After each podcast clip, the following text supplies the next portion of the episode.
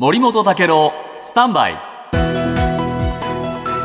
長官読み比べです、はい。今日毎日新聞ですけれども、えーイスラエルメディアがあ12日イスラエル政府があパレスチナ自治区ガザ地区のおこのおイスラム組織ハマスとの休戦交渉を再開すると報じました、はいこれね割とはっきり書いてるの毎日新聞なんですね。で交渉妥結の条件としてハマスが今月の6日に示した休戦案から譲歩するように求めている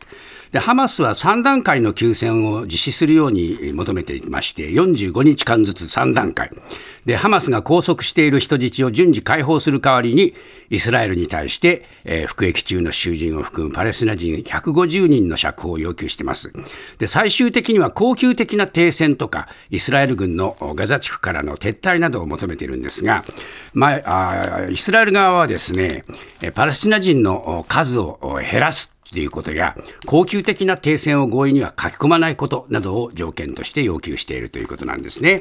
で、もともとネタニヤフさんはあんまりこれに対して積極的ではなかったんですけれども、えーこれ、えーアメリカの、まあ、その仲介が入って、朝日新聞によるとですね、えーイスラエルは13日の再交渉に代表団を派遣するかどうか明確にしていなかったんだけれども、アメリカの要請を受けて、対外諜報機関、モサドの長官らを送ることを報じている。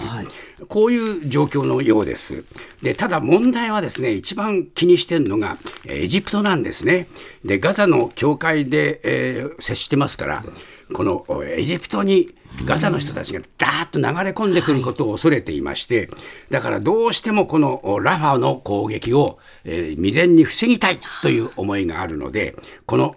交渉にですね、かなり積極的に臨んでいるのがエジプト。このエジプトの存在がこれから大きな意味を持つと思いますね。